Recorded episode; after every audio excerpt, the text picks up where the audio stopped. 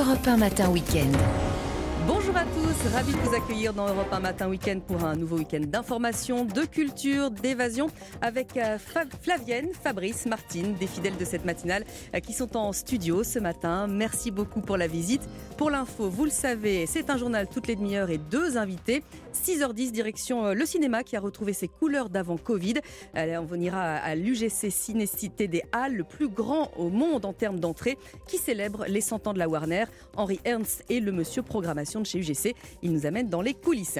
7h10, Ségolène Royal sera dans ce studio. Refuser la cruauté du monde, c'est le titre de son livre. Et l'actualité nous l'a cruellement rappelé euh, ces derniers jours. Euh, c'est en tout cas l'appel de l'ancienne finaliste de la présidentielle 2007. Mathieu Alterman sera là lui aussi. Il viendra nous parler euh, des chansons hommages, parfois touchantes, mais vous le connaissez, parfois totalement ratées. Et puis un petit peu avant le journal de 8h, nous retrouverons Christophe Bordet pour nous parler de ces maisons de vacances qui sont très très mal isolées. Soyez les bienvenus. On est heureux de vous savoir avec nous. Il est pile 6 heures sur Europe 1. Europe 1 Matin Week-end. Lénaïque Monnier. Et à 6h, le premier journal vous est présenté par Clotilde Dumais. Bonjour Clotilde. Bonjour les naïcs, bonjour à tous. Deux jours après l'attaque au couteau, Annecy se recueille. L'état des victimes est rassurant d'après Emmanuel Macron qui était sur place hier.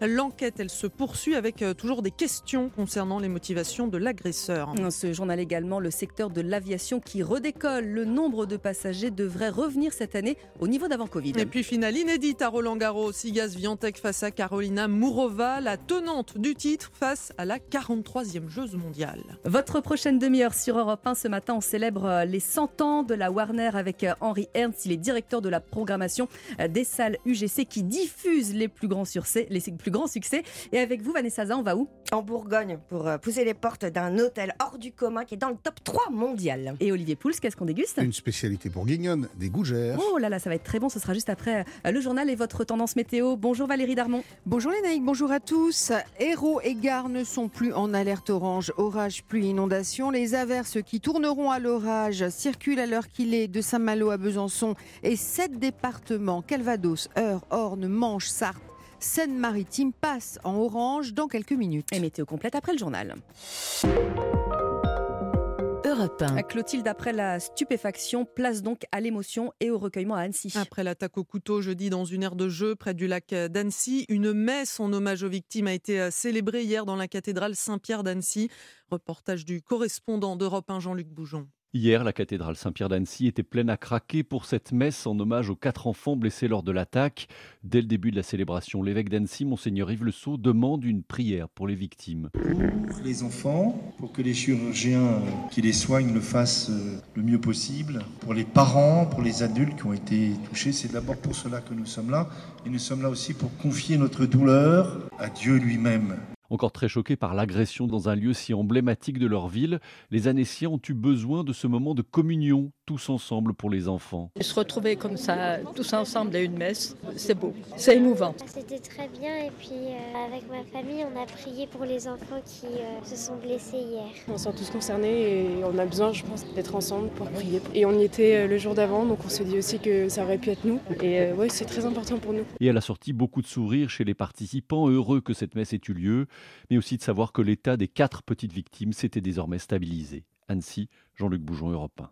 Et en visite hier au CHU de Grenoble, puis à Annecy, Emmanuel Macron a effectivement confirmé que les nouvelles étaient positives concernant l'état de santé des enfants blessés. Et ce sont donc eux les premiers concernés par ce drame, les enfants. Les vôtres en ont peut-être entendu parler ou même peut-être vu des images. Alors comment expliquer, comment rassurer? Écoutez euh, les conseils du pédopsychiatre Stéphane Clerget. Nous, ce qu'on doit euh, absolument faire, c'est évidemment euh, leur expliquer que eux ne sont pas menacés, que ce qui s'est produit est, loin de chez eux, et surtout que l'agresseur euh, a été arrêté et qu'il est hors d'état de nuire. Et puis, si les petits expriment leur crainte que quelque chose comme ça leur arrive, on peut aussi du coup leur demander eux qu'est-ce qu'ils pourraient faire pour se défendre. Un tel dira moi je me cacherai, l'autre dirait je courrai, l'autre dirait j'appellerai le gardien, une autre dirait je lancerai des pierres, par exemple, peu importe, mais en tout cas d'élaborer, de mettre en place des mécanismes de défense, aussi imaginaires soient-ils, permet justement de les apaiser. C'est-à-dire que s'imaginent dans la situation, mais du coup,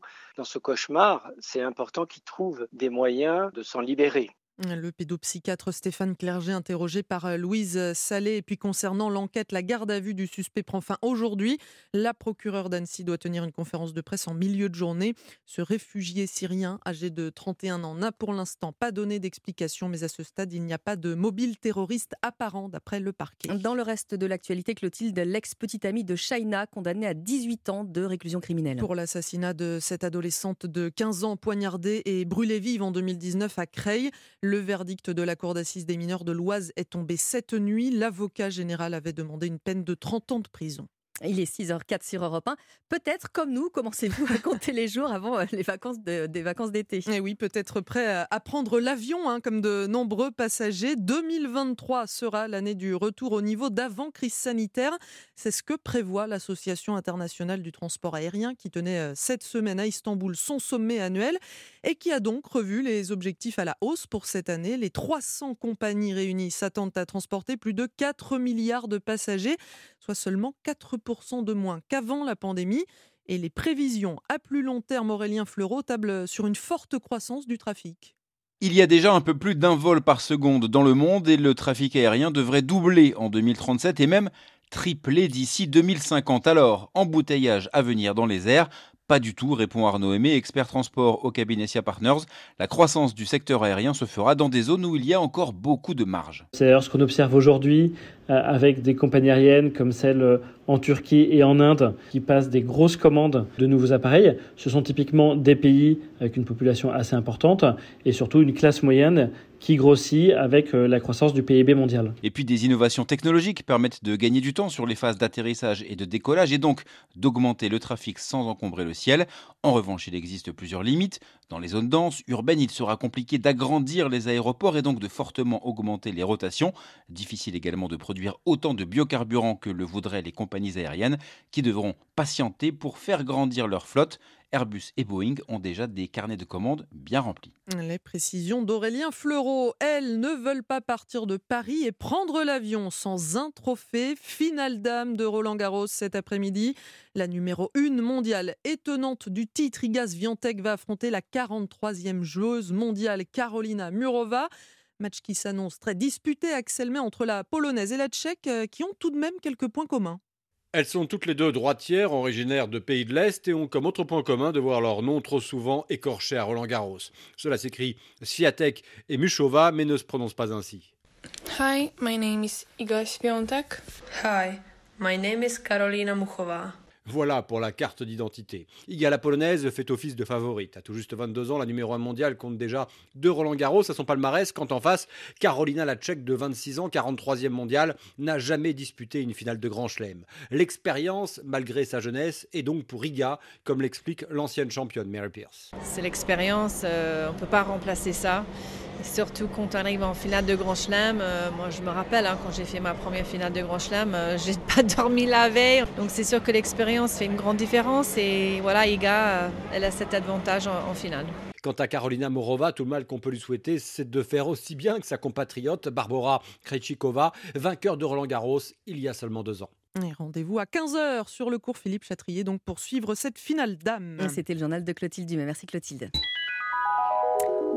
À 6h07 sur Europe 1, Valérie Darmon, vous nous dites qu'il faut faire attention, il y a des orages. Hein. Oui, on n'en a pas fini. Alors dans le sud, oui, hein, mm. les vigilances héros et gares ont été levées cette nuit, mais ce matin, il pleut déjà du nord de la Bretagne et de la Normandie, basse Normandie jusqu'au Jura et aux Alpes. Le ciel est déjà très nuageux. En notre matinée, les pluies sont fréquentes, localement orageuses.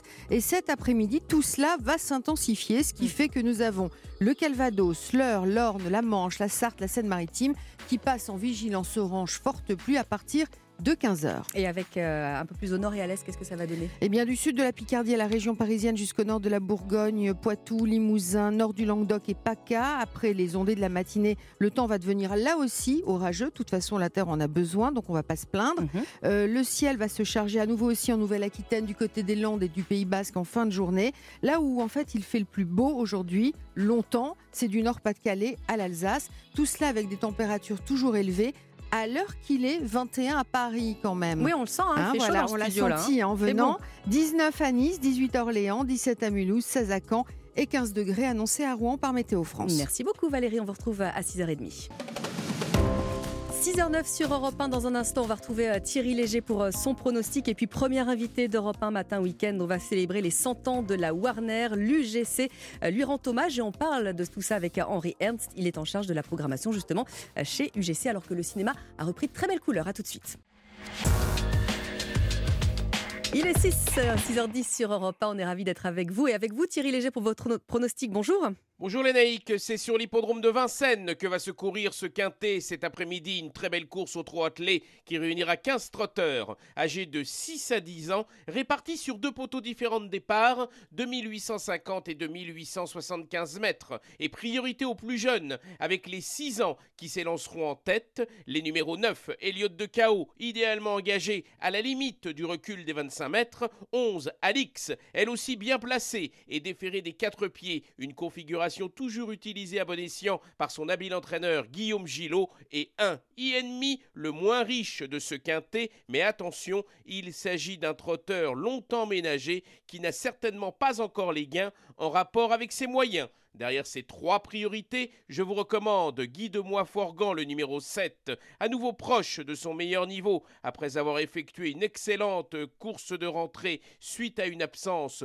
de plus de 6 mois, et Gamble River, le numéro 6, à ne surtout pas condamner sur sa dernière disqualification dans un quintet au Croisé-la-Roche le 24 mai, car je le sais en parfaite condition physique le matin à l'entraînement. Enfin, les numéros 12, Flash de Véli, 3, Epson d'Ariane et 15, Fric du Chêne compléteront ma sélection. Mon pronostic 9, 11, As, 7, 6, 12, 3 et 15. Ah, c'est noté. Merci beaucoup Thierry. À demain. Europe 1 matin week-end. Lénaïque Monnier.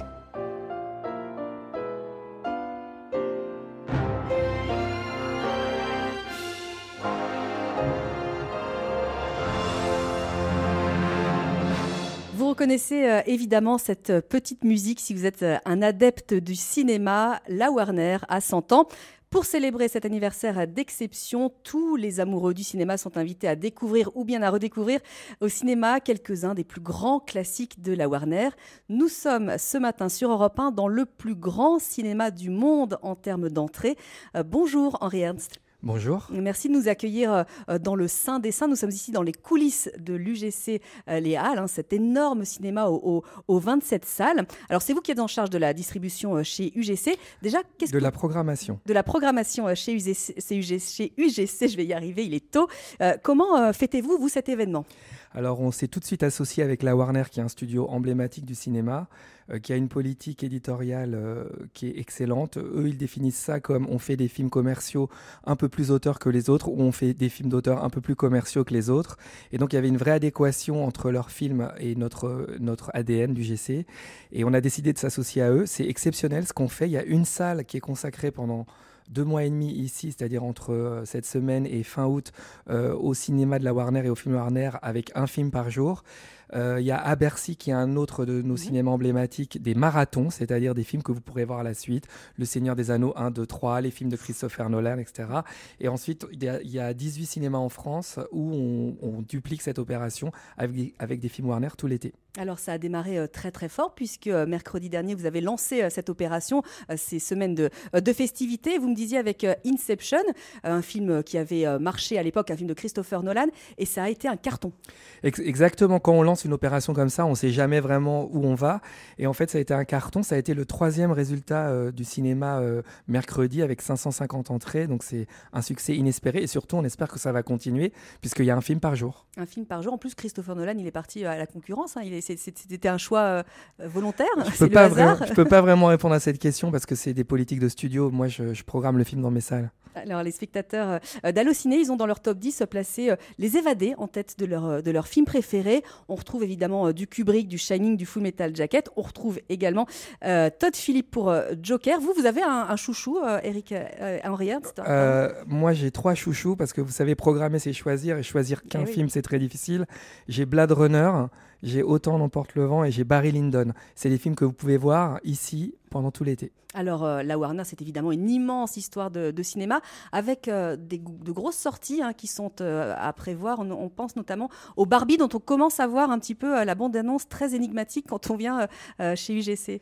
Exactement. Barbie, c'est un film qui, qui devrait vraiment plaire à toute toute forme de public parce que c'est réalisé par une euh, réalisatrice qui est connue pour ses films d'auteur et en même temps c'est une marque internationalement connue avec deux immenses stars. Donc la rencontre de ces univers ça devrait créer un, film très atypique. Que je n'ai pas encore vu je suis comme vous j'ai vu mhm. les bandes annonces je suis très curieux de le voir mais ça devrait être un des succès de l'été. Alors euh, on le disait hein, vous êtes euh, en termes d'entrée le plus grand cinéma au monde. Peut-être pour les auditeurs d'Europe 1 combien de personnes dans vos salles chaque jour? Alors dans les salles alors je, vais vous prendre une référence. Avant la pandémie il y mhm. Avait chaque année 3 200 000 personnes qui venaient tous les ans au Hall, ce qui représente environ 9 000 spectateurs par jour. Et si vous prenez, prenez UGC au niveau national, il y a environ 25-26 millions de spectateurs par an, ce qui représente comme si on recevait tous les jours 72 000, 73 000 personnes, c'est-à-dire l'équivalent du Stade de France plus ou moins ou de la ville d'Antibes. Ville moyenne, Tous les jours dans nos salles. Alors, euh, quand on est entré euh, dans ce bureau, on est passé, alors je ne sais pas si c'est peut-être un secret, on est passé devant un graphique qui nous donnait un petit peu euh, les tendances de la journée, puisque chaque mercredi, le film le plus scruté, c'est la séance de, tôt le matin, hein, et c'est vous qui donnez un petit peu la tendance. C'est la, la, séance la plus scrutée par les acteurs, alors les acteurs de tout le, tout le, tout le secteur. Hein, Exactement. alors, les acteurs, c'est des acteurs économiques, comme les distributeurs et les producteurs, mais aussi des acteurs artistiques, comme les réalisateurs et les acteurs. Et comme c'est le premier cinéma de France, qu'il est ouvert tous les jours à 9h du matin, qu'il a la plus grande amplitude horaire, et que tous les films quasiment sortent, puisqu'on sort entre 8 et 11 nouveautés par semaine, mhm. et il y a entre 10 et 15 films qui sortent par semaine. Forcément, la première cinéma, séance du matin à 9h, elle représente une tendance euh, qui est une tendance forte. Il y a entre 300 et 500 personnes qui viennent tous les mercredis matin à 9h et qui vont choisir le film qu'ils vont aller voir, et ça donne une première tendance, mais il faut que ça reste une tendance, parce que c'est le marché parisien et c'est le centre-ville de Paris. Ça serait pas la même chose si on était dans une ville de province ou dans, un, ou dans une banlieue parisienne. Mais pour les gens comme nous qui travaillons 3 ou 4 ans ou 2 ans sur les films, c'est vraiment le moment où le film est donné au public et donc ça a une valeur économique, euh, sociale et évidemment artistique. Alors, euh, on adapte la programmation en fonction euh, du public qui vient dans le, dans le cinéma. On me disait tout à l'heure qu'il y avait à la fois du cinéma très populaire et des choses très, très pointues également. Alors, on a 50 salles en France. Donc, pour chaque salle, on a une programmation différente qui dépend de sa sociologie, de son emplacement, du type de public qui viennent et, des habitudes de cette salle ou de cette ville ou de ce quartier. Les Halles est un cas particulier parce qu'il y a 27 salles et les Halles, en fait, nous permet de diffuser tous les cinémas possibles et inimaginables, tous les films possibles et inimaginables, parce que notre ADN chez UGC, c'est la diversité de programmation. C'est-à-dire que, comme je vous le disais tout à l'heure, euh, on peut programmer un film japonais qui dure 2h30, un film argentin qui dure 4 heures, le dernier blockbuster américain euh, ou euh, l'opération Warner. Ou, voilà, on, essaye vraiment de proposer le cinéma dans toute sa richesse, dans toute sa variété, pour que nos spectateurs puissent toujours être éveillés, curieux, apprendre des choses, découvrir le monde à travers le cinéma. C'est notre passion et on veut faire partager cette passion dans toute sa diversité à nos spectateurs. Et on vous remercie de l'avoir fait euh, partager avec beaucoup de cœur ce matin sur Europe 1. Henri Ernst, vous qui vous occupez de la programmation donc chez UGC. Merci à vous. Merci beaucoup. Europe 1 matin week-end. Lénaïque Monnier. 6h19 sur Europe 1, le journal permanent Clotilde Dumay. Aux États-Unis, Donald Trump visé par 37 chefs d'inculpation dans l'affaire des archives de la Maison-Blanche. L'ancien président est accusé d'avoir conservé des documents confidentiels, y compris des secrets militaires et nucléaires. Dorothée Paco, élue maire de Saint-Brévin-les-Pins en Loire-Atlantique, la première adjointe de la commune remplace Yannick Morez, qui avait décidé de démissionner après avoir subi des menaces. La réunion du conseil municipal hier soir a été perturbée par une dizaine de jeunes militants d'ultra-droite.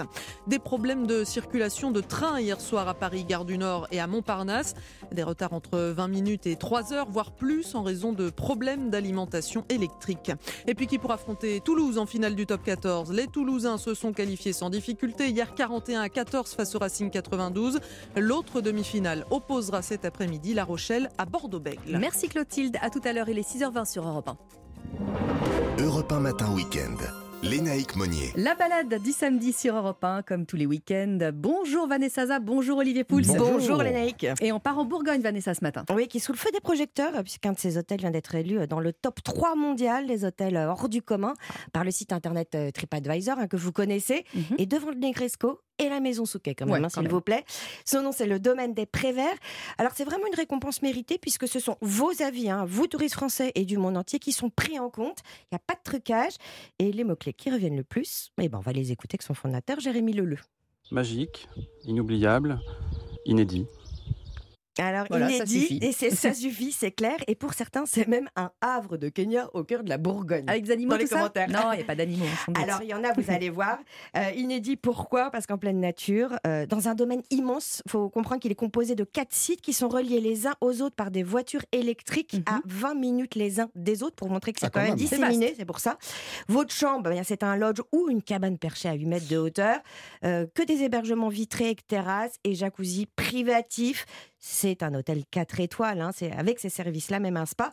Et pourtant, l'aventure, eh ben, elle a commencé au sol, puisqu'en 2018, ce n'était qu'une friche et Jérémy a couché l'herbe même avec sa voiture. Il y a planté sa tente pour commencer bah, à imaginer son concept au cœur de cet euh, Auxois Morvan. On a euh, à la fois les prairies euh, avec ces fameux bocages, hein, ce sont ces, prés qui sont bordés de haies, dans lesquels il y a des charolaises et maintenant d'autres races d'ailleurs comme les salers. Euh, et on a immédiatement euh, à côté euh, le, Morvan, les monts du Morvan qu'on distingue très bien d'ici. Et donc on a la chance d'être au cœur de, ces très beaux paysages très vallonnés de Côte d'Or. C'est ressourçant apparemment. Hein Ah oui, on est au de- milieu on a de l'air bien. nulle hein. part. C'est le cœur du concept. hein. On, se, on se reconnecte. C'est très à la mode hein, ce mot. C'est du cocooning, c'est de l'intimité. Certains commentaires disent qu'il y a une main invisible qui demande, qui devance même vos, vos désirs. Voilà, donc vous avez compris, c'est idéal. Donc euh, en couple, c'est la majorité de la clientèle. Euh, mais après, vous êtes quand même libre de prendre une de chevaux à dispo, et ça, ça Mhm. va plaire à Olivier. À bord, il y a même un frigidaire pour un pique-nique gourmand. Au choix, balade libre ou itinéraire gourmand organisé.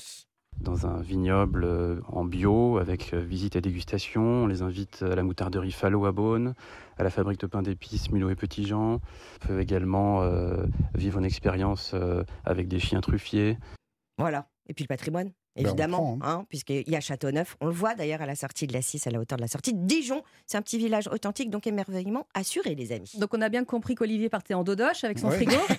Il va nous qu'est-ce qu'on met dans le qu'est-ce qu'on frigo va mettre dans le frigo Olivier, on va préparer des gougères. C'est un peu tôt pour l'apéro, hein, mais bon, on prépare les- celui de ce soir. Quoi. Bah oui, mais on les met pas au frigo parce qu'on les mange tièdes normalement. Ah oui, c'est comme ça qu'elles sont meilleures. En, en- en Bourgogne, il y a quelques incontournables de l'apéro. Alors il y a le jambon persillé, grande Ah oui. spécialité locale, et les gougères. Euh, Quand on a les deux, on est vraiment On est euh, les rois de la fête. Mm, mm. Alors les gougères, spécialité bourguignonne, euh, aux origines un petit peu floues. Alors la pâte à choux, puisque c'est composé de pâte à Ouais. on l'attribue au cuisinier de Catherine de Médicis, mais comme on attribue à peu près tout, Oui, c'est vrai. au cuisinier de Catherine de Médicis, on peut avoir quelques doutes. En tout cas, euh, du côté de Flogny-la-Chapelle, euh, on prétend que c'est là que serait née la gougère. Flogny-la-Chapelle qui se revendique d'ailleurs capitale mondiale de la gougère avec un festival tous les ans.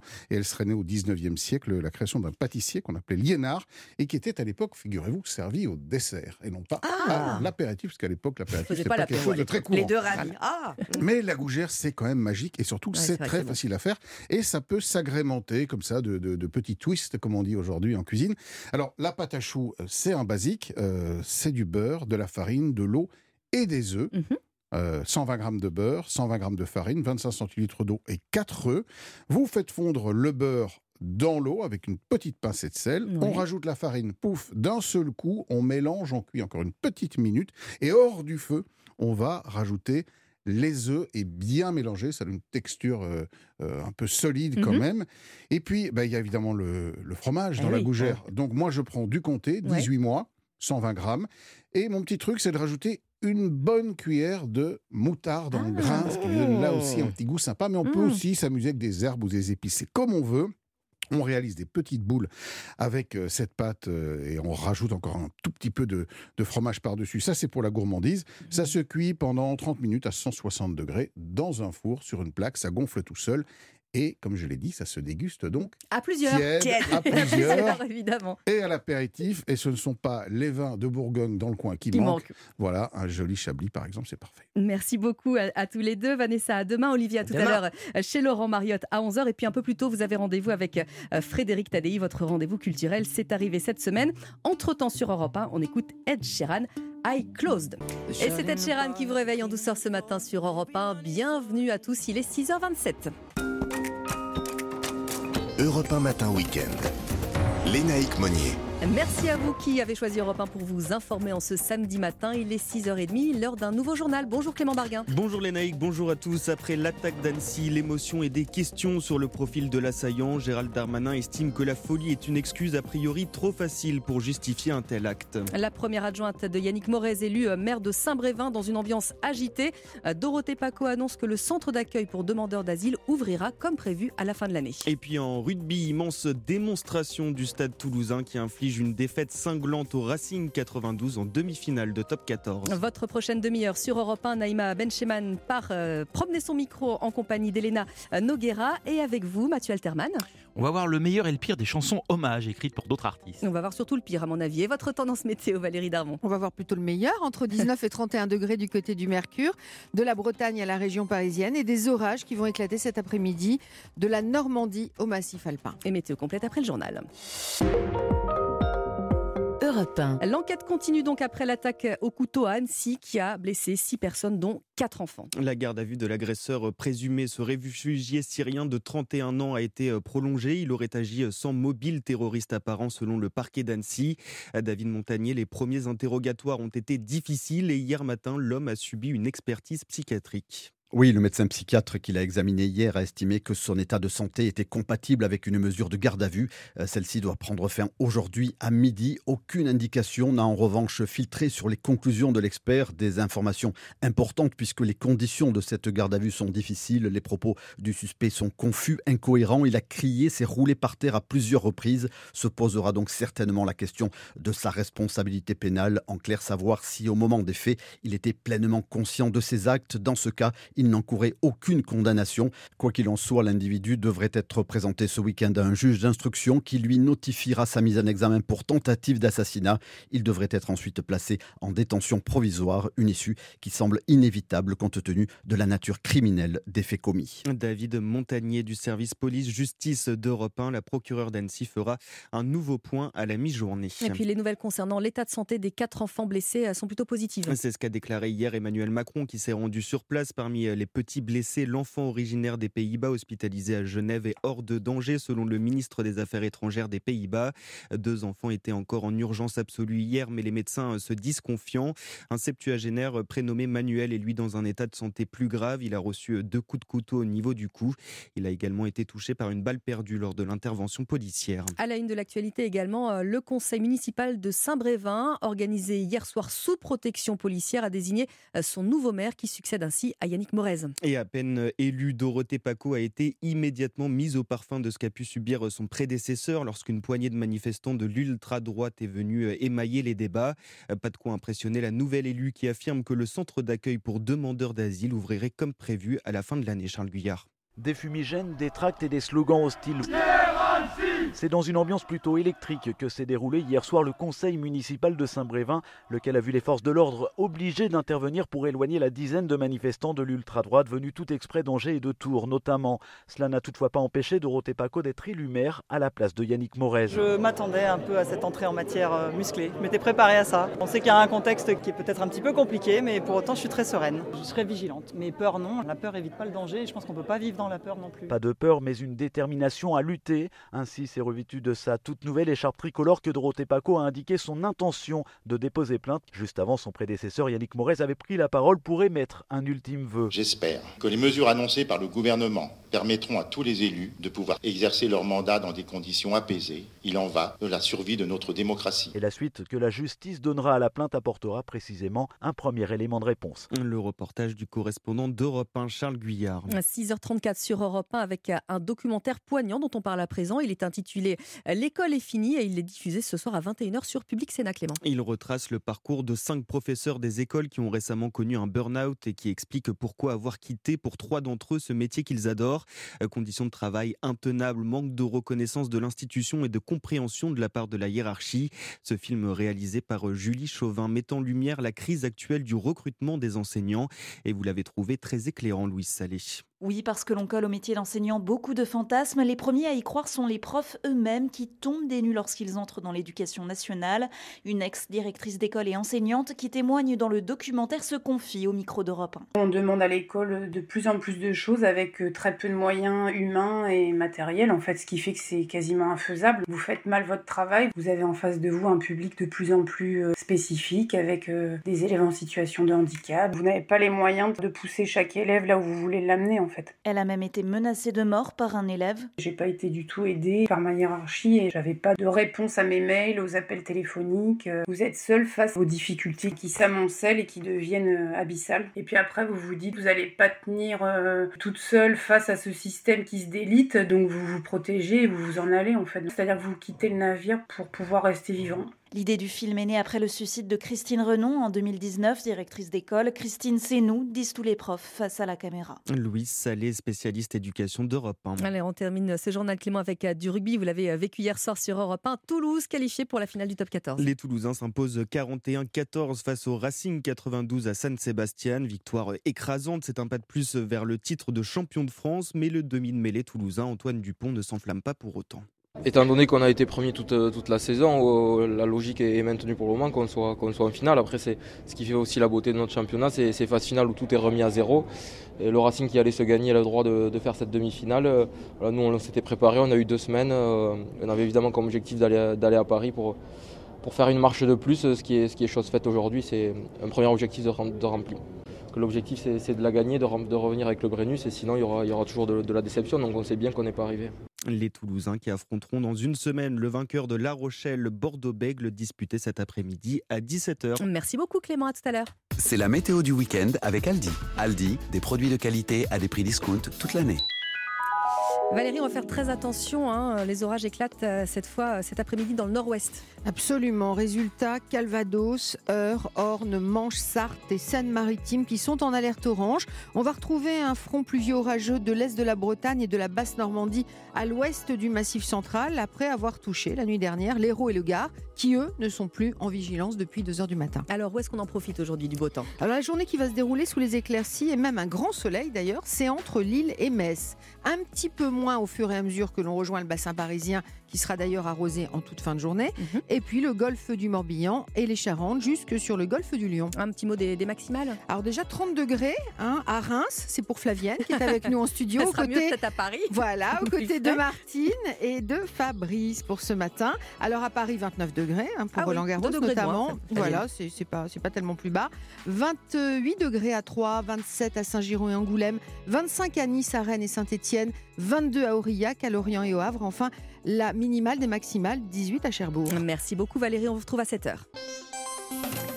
6h38 sur Europe 1, Mathieu Alterman débarque dans ce studio d'ici une petite dizaine de minutes pour nous parler de ses chansons hommages, parfois succès, parfois ratés. Mais d'ici là... Europe 1 Matin Week-end. Lénaïque Monnier. Drôle d'endroit pour une rencontre. Naïma Bencheman est dans la salle de spectacle de l'espace Pierre Cardin en compagnie d'Elena Noguera.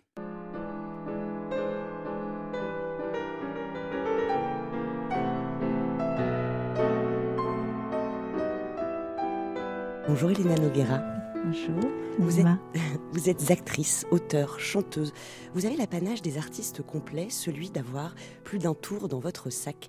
Drôle d'endroit pour une rencontre sur Europe 1, c'est au théâtre de la ville, l'espace Pierre Cardin, plus précisément dans la salle de spectacle de l'espace Pierre Cardin à Paris, que vous m'avez demandé de vous rejoindre, Elena Noguera. Ici, vous y avez fait une drôle de rencontre avec Emmanuel de Marimota. Et cette rencontre, de fil en aiguille, nous emmène euh, au théâtre du Rond-Point où on va jouer un dernier rêve pour la route euh, à partir du 6 juin. Et effectivement, revenir, oui. ouais.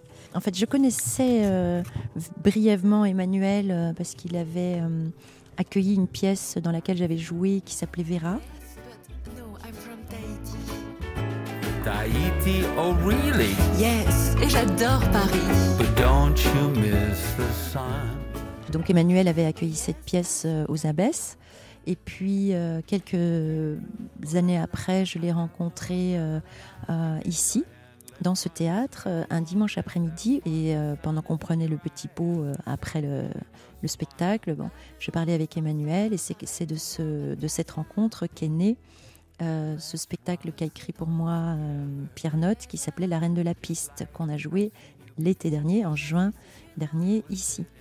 Et puis, euh, ben voilà, Pierre Note qui se retrouve maintenant euh, comédien dans ma pièce. Dans votre pièce. Ouais. Donc cet endroit, il est chargé euh, de sens pour vous finalement, Elena Noguera.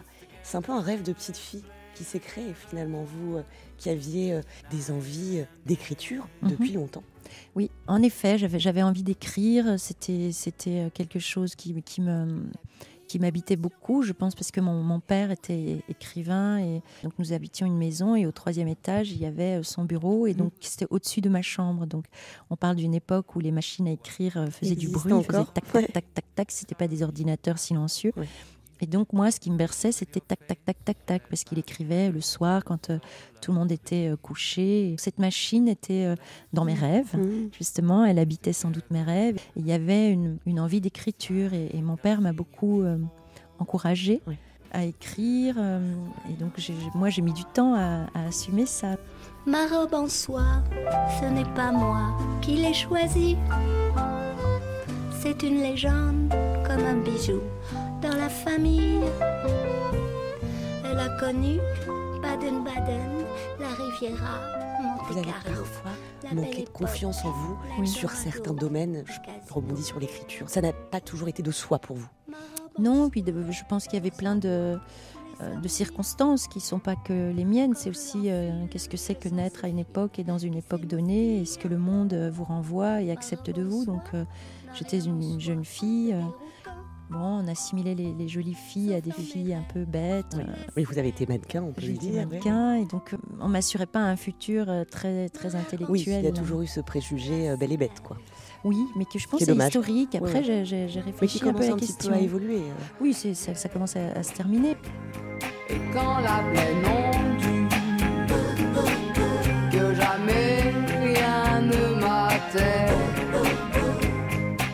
Vous avez plusieurs casquettes et vous allez d'ici quelques jours au théâtre du Rond-Point jouer dans l'une de vos créations.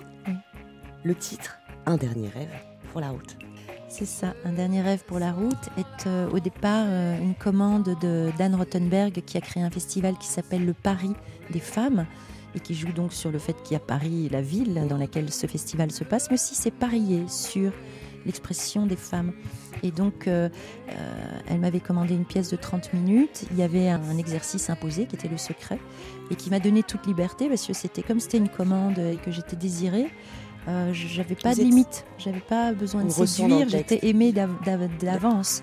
Et donc cette liberté euh, qui m'était proposée, bah, j'en ai vraiment profité. J'ai fait quelque chose de très libre, il y avait peu d'enjeux à part présenter cette, cette chose.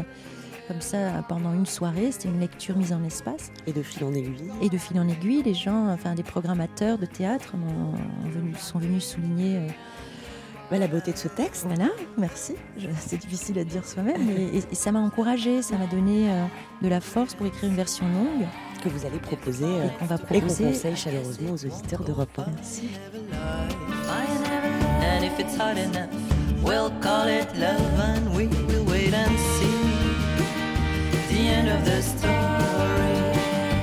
Grand merci de vous, vous êtes une femme libre. Merci de nous faire penser grâce à votre plume rêveuse à ces mots d'Antoine de Saint-Exupéry.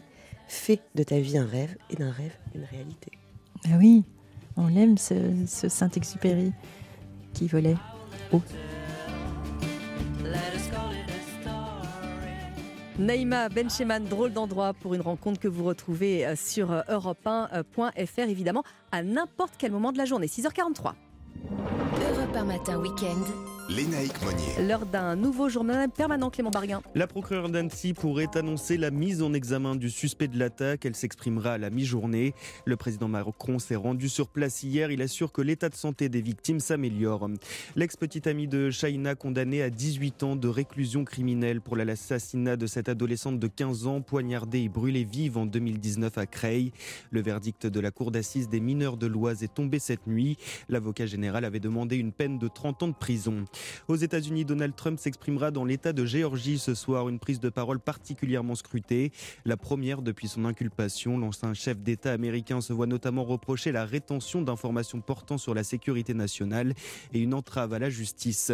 Et puis, euh, finale femme à Roland Garros, le duel Ziantec-Murova, coup d'envoi à 15h. Ce sera à suivre sur Europe 1, radio officielle de Roland Garros. Merci beaucoup Clément Barguin. Dans un instant, Mathieu Alterman avec euh, les hommages, parfois réussis, parfois ratés. Je vois déjà l'œil des auditeurs d'Europe 1 qui sont en studio, Martine, Flavienne et Fabrice, s'allumer en voyant Mathieu arriver dans le studio. A tout de suite, il est 7h moins le quart. Europe 1 matin week-end. Lénaïque Monnier. En studio et en public ce matin sur Europe 1, Mathieu Alterman qui vient nous parler des chansons hommages. Bonjour Mathieu. Bonjour Lénaïque, bonjour tout le monde. Alors, on Eh ben, parle de ces évidemment, bah, les disparitions de nos idoles sont souvent l'occasion pour les vivants d'enregistrer des chansons hommages qui deviennent souvent elles-mêmes des succès. On se souvient tous d'évidemment écrites par Michel Berger, Mmh. chantées par France Gall et qui étaient destinées à leur ami disparu Daniel Balavoine. Évidemment, évidemment. Tout aussi émouvant, ce putain de camion de Renault, clin d'œil mélancolique et désabusé à son pote Coluche. Putain, c'est trop con, ce putain de camion. Mais il y a aussi des chansons hommages inattendues qui sonnent comme de véritables hymnes au talent du défunt, tel Dalida qui salue Jacques Brel dans Il pleut sur Bruxelles. Y a Jeff qui fait la gueule, assis sur le trottoir. Ou encore plus bouleversant, Michel Sardou parlant de son père, le comédien Fernand Sardou, dans Le Fauteuil, il nous donne des frissons. Il était là dans ce fauteuil, mon spectateur du premier jour. Mathieu, est-ce qu'on retrouve des hommages euh, similaires chez les anglo-saxons C'est tout pareil, Paul McCartney pleure son ami John Lennon dans Here Today.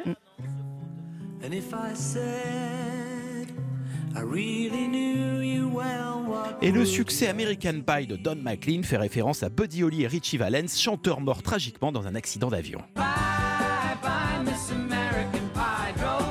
Stevie Wonder, lui, tire son coup de chapeau à Duke Ellington. Et Cocorico, il arrive que des Anglais rendent hommage à des Français comme Elton John dans Cage Songbird dédié à Edith Piaf. Je vous trouve un peu sentimental, Mathieu, ce matin, à évoquer Ne tous ces vous souvenirs. emballez pas trop les naïcs, j'ai maintenant ma sélection d'hommages navrants, voire risibles. Ah bah voilà, j'en étais sûre, le naturel revient. Elvis meurt en 1977, il remeurt une deuxième fois lorsque Ringo lui lance son Goodbye. Ok, Goodbye Ringo. Plus pervers que ça, parmi nos chanteurs, quelqu'un rend hommage à des vivants lors de la sortie du disque. Il est encore vivant, ainsi prions pour que Marlon Brando n'ait jamais entendu parler de ce titre de Jean-Luc Lahaye.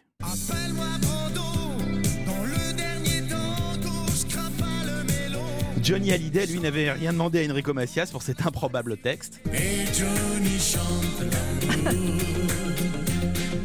Et Johnny chante Enfin, terminons par cet Everest de la chanson hommage, Fallait pas. J'ai nommé François Valéry en 1989 et sa chanson dédicacée à Tina Turner qui vient de nous quitter au titre prémonitoire de C'est pas possible, attention les oreilles. C'est pas possible comme elle chante, c'est pas possible comme elle swing, c'est pas possible comme elle danse, c'est pas possible.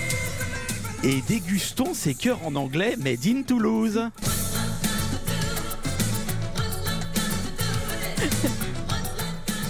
Bon, non, stop, on arrête, c'est pas possible, c'est ouais. vraiment pas possible, François. En effet, ne confondons jamais hommage et dommage. À demain. On s'est encore fâché avec toute la planète showbiz. Merci beaucoup, Mathieu. À demain sur Europe 1. Europe 1 matin week-end. Lénaïque Monnier. Alors, il n'y a pas que Martine, Flavienne et Fabrice en studio avec nous euh, ce matin euh, sur euh, Europe 1. Il y a Elsa aussi. Bonjour Elsa. Bonjour. Alors, on croit toujours que ça n'arrive qu'aux autres, mais vous, vous avez joué sur Europe 1 et bim, vous avez gagné. Vous avez gagné euh, le droit d'aller voir la finale d'âme tout à l'heure. Exactement. Et c'est exactement ce que je me suis dit. En plus, euh, faut pas que ça, arrive qu'aux autres. Ouais. Et je vais jouer et, euh, et je vais gagner. Alors, c'est pas votre première fois à Roland Garros, vous êtes une acharnée, vous aimez le tennis, hein? Ouais, j'aime beaucoup le tennis et non, c'est pas ma première à Roland Garros. J'essaye d'y aller. Bon, là, avec les années Covid, euh, moins forcément. Mais euh, sinon, ça faisait 10 ans que j'y allais tous les ans. D'accord. Bon, bah là, vous allez pouvoir y aller euh, gratuitement cette année. Ça fait quand même du bien, euh, du bien au porte-monnaie. Ouais. Vous avez une petite favorite, Elsa, entre Zviatek et, et Muchova, qui est un peu la, la surprise? Ziantec. Ziantec Ouais. Bon, vous serez dans le, dans le stade tout à l'heure pour, euh, pour l'encourager. Donc, euh, la joueuse qui a déjà gagné euh, Roland Garros et notamment l'année dernière qui a fait un, un très très beau parcours. Merci Elsa d'être venue nous faire un petit coucou. Bon match. Merci et merci à vous pour l'invitation. Bah, c'est un gain, vous avez gagné, hein, vous avez le droit d'aller d'aller au stade. Dernière petite question, vous aimez Gaspard Proust? Super, j'adore. Alors, ça tombe bien parce que c'est un peu euh, notre vainqueur, nous, sur euh, Europe 1. On réécoute les meilleurs moments euh, de Gaspard que vous retrouvez hein, le mardi, le mercredi et le jeudi chez notre camarade de la matinale semaine, Dimitri Pavlenko. Et mardi, Gaspard était face à Laurent Berger. Europe 1, Gaspard Proust, le meilleur. On va pas tourner autour du pot. Hein. J'ai déjà dit du mal de Laurent Berger ici. Hein. Non. Ah, je l'ai offensé. Ah oui. Ah oui je l'ai quand même traité de merguez dans un gant de velours. Je vous assure. Et Alain Minck a ri. Alain Minck a ri. C'est vrai, je alors, m'en souviens. alors que la SF CFDT, c'est la base, c'est un syndicat chrétien. J'ai péché contre un frère. C'est pour ça que je sollicite la bienheureuse Vierge Marie, les anges et tous les saints de prier pour moi. Oui, vraiment, j'ai beaucoup péché. Non, parce que Dimitri, j'aurais dit des saletés sur Binet. Bon. Une mécréante, anticapitaliste, écolo-féministe, tu dis du mal d'elle, c'est pas une offense, c'est la récitation d'un chapelet. Ah bah, Hein on voit que ça vous a travaillé en tout cas. J'ai quand même dit que c'était un Philippe Martinez sous Xanax. Et quelque part, il y a un fond de vérité. C'est vrai. Non, mais pourquoi mentir? Je veux dire, c'est pas le plus festif des syndicalistes. Je veux dire, on n'imagine pas Laurent Berger des piercings sur les tétons en train de mixer un technival. Ah, Voilà. Effectivement, effectivement. J'ai remarqué. Philippe Martinez non plus. Voilà. Pas- Alors, j'ai, oui, oui, enfin, je- quoi- quoique, quoique. J'ai remarqué que vous étiez plus méchant avec les invités quand ils sont absents que lorsqu'ils sont là. Oui, une vraie fiotte. Euh, mais au fond, vous savez, je pense que c'est une question de respect. Ah, de respect? Est-ce qu'on imagine Macron dire à Elisabeth Borne en direct Elisabeth, mais arrête tes conneries avec Pétain et le RN, t'es vraiment la dernière des débiles.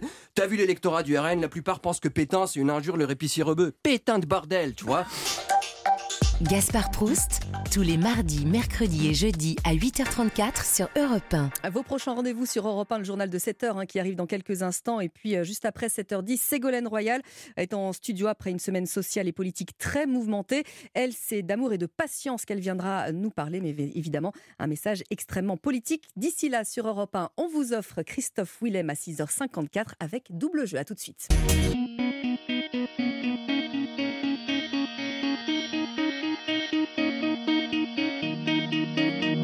Ça chante et ça danse dans ce studio avec euh, Flavienne, avec Martine, avec euh, Fabrice qui sont avec nous euh, ce matin sur Europe 1. Ils chantaient, ils dansaient sur Christophe Willem et son double jeu. Il est 6h57. On se retrouve dans un instant pour le journal. Et juste après, Ségolène Royal nous invite à refuser la cruauté du monde. Elle est l'invitée d'Europe 1 matin week-end à 7h10. À tout de suite.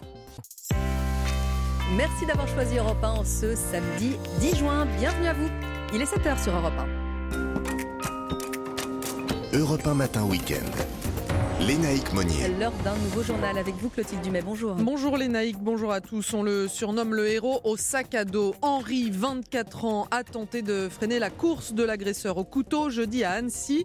Sans lui, le bilan serait peut-être plus lourd, mais les dernières nouvelles des quatre enfants blessés sont rassurantes. Dans ce journal également, encore un nouveau mouvement à gauche et encore une tentative anti-NUPES. Cette fois, c'est l'ancien Premier ministre Bernard Cazeneuve qui est à la manœuvre. Et puis Manchester City obtiendra-t-il son premier sacre en Ligue des Champions Le club anglais est favori face à l'Inter Milan ce soir. Votre prochaine demi-heure sur Europe 1, l'invité euh, Actu Ségolène Royal qui nous demande de refuser la cruauté du monde. On en a bien besoin en ce moment.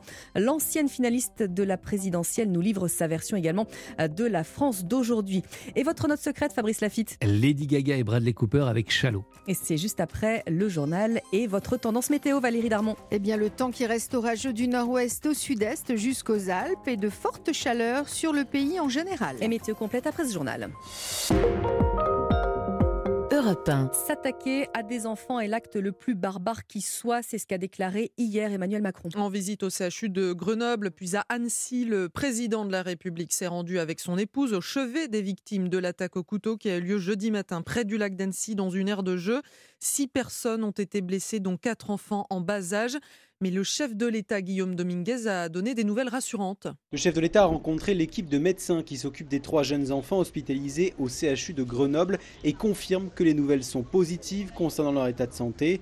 Tout ce qui m'a été dit va dans le bon sens, précise Emmanuel Macron. Selon plusieurs soignants que j'ai rencontrés ici, les trois victimes ont été touchées au thorax et à l'abdomen. Elles sont toujours en soins intensifs, mais leur état est stable. Une information que nous a confirmé Stéphane, l'un des proches de la famille des petits Ennio et Elba. On reçoit un texto de la très positive dans le message. La famille qui nous dit voilà, on est à Grenoble, les enfants sont sortis d'affaires, le rein, le poumon, le foie, ça se répare. Heureusement, la tête n'est pas touchée. Bien sûr, encore en soins intensifs, mais euh, voilà, c'est un gros euh, ouf de soulagement. Et pour la famille dans le message, on le ressent. Etty, une jeune néerlandaise hospitalisée à Genève, est elle aussi sortie d'affaires. Sur Twitter, le ministre des Affaires étrangères néerlandais a indiqué qu'elle était enfin hors de danger.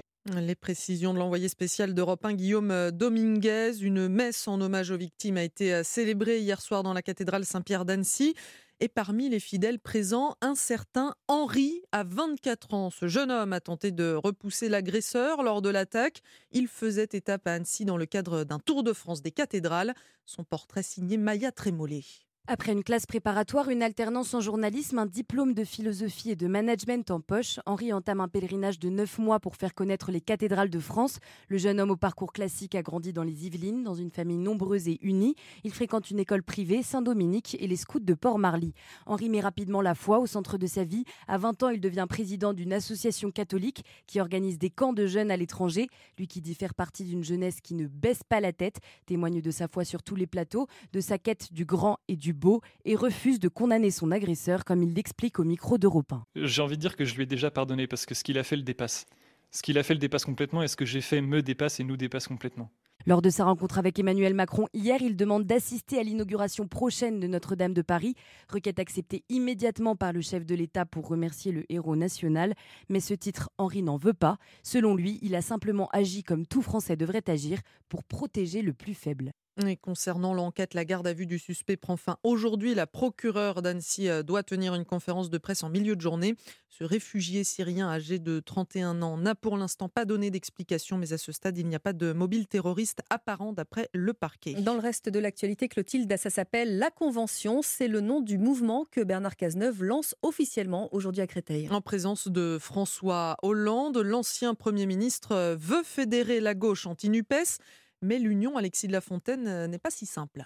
Oui, ils sont nombreux, mais ils ne s'entendent pas vraiment. François Hollande et Bernard Cazeneuve, ou Anne Hidalgo et Carole Delga, tous de farouches opposants à la NUP. Mais le problème, c'est la méthode. Les premiers veulent dépasser le Parti socialiste avec la création d'un nouveau parti social-démocrate, dans l'espoir d'attirer les déçus du macronisme et du mélanchonisme. Les autres espèrent opérer de l'intérieur et faire sortir le PS de la NUP, comme l'explique le premier secrétaire adjoint Nicolas Maillé-Rossignol. Mais nous, nous avons fait le choix de rester au Parti socialiste parce que nous sommes socialistes, tout simplement. Moi, je respecte les choix de chacun. Bernard Cazeneuve est un ami en plus, mais je tiens à rester au Parti socialiste. Et puis, je pense qu'il faut aussi apporter un nouveau souffle au parti. Alors une petite compétition s'installe entre les différentes initiatives à gauche. La semaine dernière, Carole Delga organisait un rassemblement de la motion en refondation, un moyen de mettre la lumière sur elle en première analyse un socialiste. Enfin, seul point commun, tous veulent battre Olivier Faure, l'actuel chef des socialistes et partisan de la NUP. Alexis de la Fontaine des services politiques d'Europe 1 et l'avenir de la gauche et aussi de la France. On en parle après ce journal avec l'ancienne candidate à la présidentielle, Ségolène Royal. Il est 7h05 sur Europe 1. Manchester City face à l'Inter Milan, c'est la finale de la Ligue des Champions ce soir. Et les Mancuniens sont favoris, Cyril de la Morinerie. Ils espèrent enfin remporter leur tout premier titre européen. Oui, deux ans après avoir perdu la finale face à Chelsea, Manchester City a une nouvelle chance de remporter enfin la Coupe aux grandes oreilles. L'équipe dirigée par Pep Guardiola joue actuellement un football de rêve. Les Citizens, champions d'Angleterre, ont corrigé le Real Madrid 4 à 0 il y a trois semaines grâce à un formidable Kevin De Bruyne et la machine à marquer Erling Haaland, 52 buts cette saison. C'est pourquoi le sélectionneur Didier Deschamps en fait son favori. Manchester City a la possibilité d'aller chercher encore un titre dans une saison où ils ont été supérieurs à tous leurs adversaires. Est-ce qu'ils auront ce, titre-là en plus Il y a des fortes probabilités. Mais attention à l'Inter Milan, équipe très solide, expérimentée avec l'attaquant bosnien Dzeko, 37 ans, et le champion du monde argentin Martinez. Les Interistes, vainqueurs du voisin l'AC Milan en demi-finale, espèrent remporter une quatrième Ligue des Champions 13 ans après leur dernier triomphe. Et rendez-vous au stade olympique Atatürk à Istanbul à partir de 21h. La finale sera à suivre dans Europe 1 Sport. Et puis autre finale cet après-midi à Roland Garros. La finale dame qui opposera la tenante du titre Iga Swiatek à la 43e joueuse mondiale Carolina Mourova. Ce sera là aussi à vivre sur Europe Eh 1 oui. Radio officielle de Roland Garros. Et on n'en est pas peu fiers. Merci Clotilde, à tout à l'heure. Valérie Darmon, vous nous dites euh, à 7h07 sur Europe 1 qu'il y a encore de la pluie hein, aujourd'hui. Effectivement, les orages qui sont moins nombreux dans le sud, mais plus nombreux au nord, Mhm. notamment de la Normandie aux Alpes, hein, tout au long de la journée. Ils vont donner là aussi des cumuls assez importants. Alors les orages de cet après-midi vont même être violents. Prudence si vous devez prendre la route dans l'Orne, le Calvados, l'Eure, la Manche, la Sarthe, la Seine-Maritime, qui sont euh, ces départements placés en vigilance orange forte pluie. Les températures qui sont en hausse au nord et à l'est, hein, les 31 degrés qui vont être atteints cet après-midi sur le nord du pays et le nord-est aussi. Les minimales qui sont toujours élevées sur la façade atlantique, avec des valeurs ce matin entre 13 degrés à Embrun et 19 à Nice, Marseille, Lille, Biarritz et Paris. 15 annoncés à Reims, à Verdun, à Nevers, 16 degrés à Brive-la-Gaillarde, à Toulouse et Mont-de-Marsan, ainsi que Lyon, et 17 à La Rochelle et à Angers. Merci beaucoup Valérie, on vous retrouve à 7h30. Chez Aldi, 100% de nos concombres, de nos cerises et de nos tomates rondes en grappe sont cultivés en France. Tous nos engagements qualité sur aldi.fr. Aldi, place aux nouveaux consommateurs. 7h08 sur Europe 1, vous restez avec nous dans un instant. Ségolène Royal est l'invitée d'Europe 1 matin week-end après le drame d'Annecy et une semaine agitée encore politiquement. Elle, c'est d'amour, de patience, mais aussi évidemment de politique qu'elle vient à nous parler. À tout de suite. Europe 1 matin week-end. Lénaïque Monnier. Difficile de, trouver les mots ce matin encore. Après euh, l'horreur, l'effroi, la colère, il y a eu cette attaque au couteau dans un parc d'Annecy qui a grièvement blessé deux adultes et quatre enfants en bas âge, des bébés de 22 mois à 3 ans, poignardés dans leur poussette. J'aurais beaucoup aimé euh, démarrer autrement cet entretien. Euh, Ségolène Royal, bonjour. Bonjour. Alors, vous avez dit votre révolte dans un tweet en tant que citoyenne, mais j'imagine que la femme politique que vous êtes euh, doit aussi se poser euh, pas mal de questions et surtout chercher des réponses. L'assaillant, un Syrien de 31 ans, arrivé en France à l'automne, il avait le droit hein, d'être euh, d'être là. Mais alors que se profile le débat sur le projet de loi immigration, cette attaque, elle doit forcément vous faire réagir. C'est aussi en tant que, que maman Mhm. que j'ai ressenti ce- cette horreur, que maman de, de quatre enfants, en me disant que ça aurait très bien pu le- leur arriver. Quoi de plus effroyable que de s'en prendre à des, à des nourrissons Donc euh, il n'y a même pas de mots, en Mm. fait, pour dire cette, cette horreur. Effectivement, ensuite vient le, vient- viennent les interrogations. Comment est-ce qu'il peut y avoir une telle liberté de, de- de circulation, au fond? La responsabilité de l'octroi du statut de, du droit d'asile euh, devrait euh, incomber au pays qui le donne. Et on ne devrait pas pouvoir se balader comme ça dans, dans toute l'Europe, euh, alors que euh, on peut représenter un éventuel danger. Un éventuel danger et qui, dont on a été témoin effectivement estomaqué. Alors, oui, et par ailleurs, c'est pas la première fois qu'il y a de- de- une agression de la part d'un individu qui se voit refuser le statut de, de réfugié, réfugié. politique en Mhm. particulier, qui donne des droits. Donc, euh, il vient en France pour avoir un statut plus, plus avantageux. Bien sûr. Euh, on lui refuse et il devient un fou furieux. Donc, il faut les surveiller, ceux au moins à qui on dit non.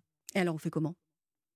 Il faut les contrôler, il faut les surveiller, il faut peut-être le- les reconduire dans le pays euh, qui, a leur, qui leur Mmh a donné le droit d'asile. Enfin, en tout cas, c'est c'est répétitif. C'est répétitif. et ce Donc, sont des- donc, il faut trouver une réponse. Et les Français veulent attendre évidemment euh, Et les Français des, réponses des réponses. avec quand on voit des, des drames comme, euh, comme celui-là. Alors, euh, Ségolène Royal, en 2007, euh, il y a près de 20 millions de Français qui vous ont euh, alors aimé, pas au point de faire de vous la première femme à la tête de la France, une France qui a changé depuis cette époque. J'aimerais vous demander, Ségolène Royal, à votre avis, euh, le pays serait-il plus, avis- plus, plus apaisé si vous l'aviez dirigé?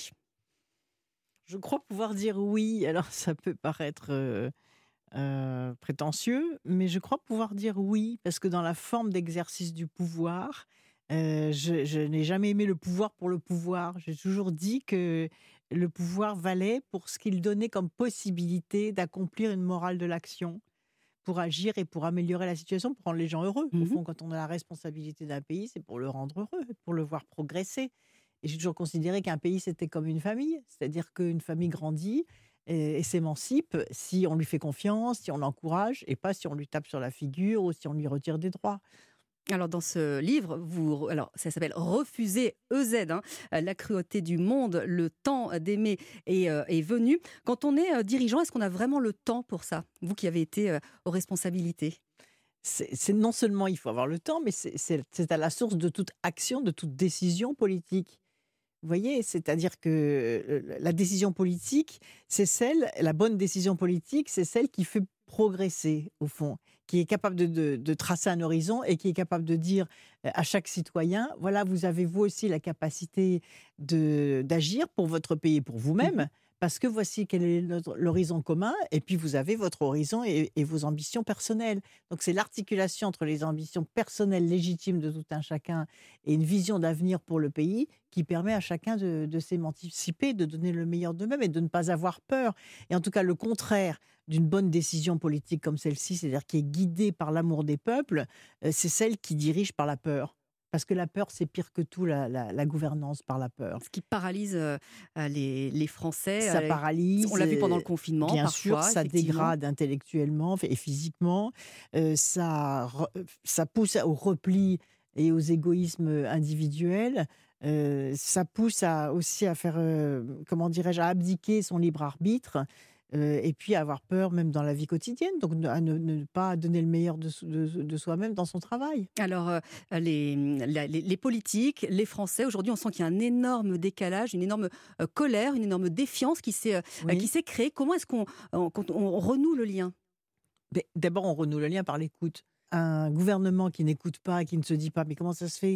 Il y a des manifestants avec des gilets jaunes sur les ronds-points qui se révoltent contre un nouvel impôt sur l'essence. Il y a quand même quelque chose, surtout que je suis bien placée parce que je l'avais retiré, moi, l'écotaxe. Quand il y avait eu les, bo- Quand il y les avait eu bonnets les rouges. hein. rouges. Tout de suite, j'avais senti qu'il y avait quelque chose qui n'allait pas.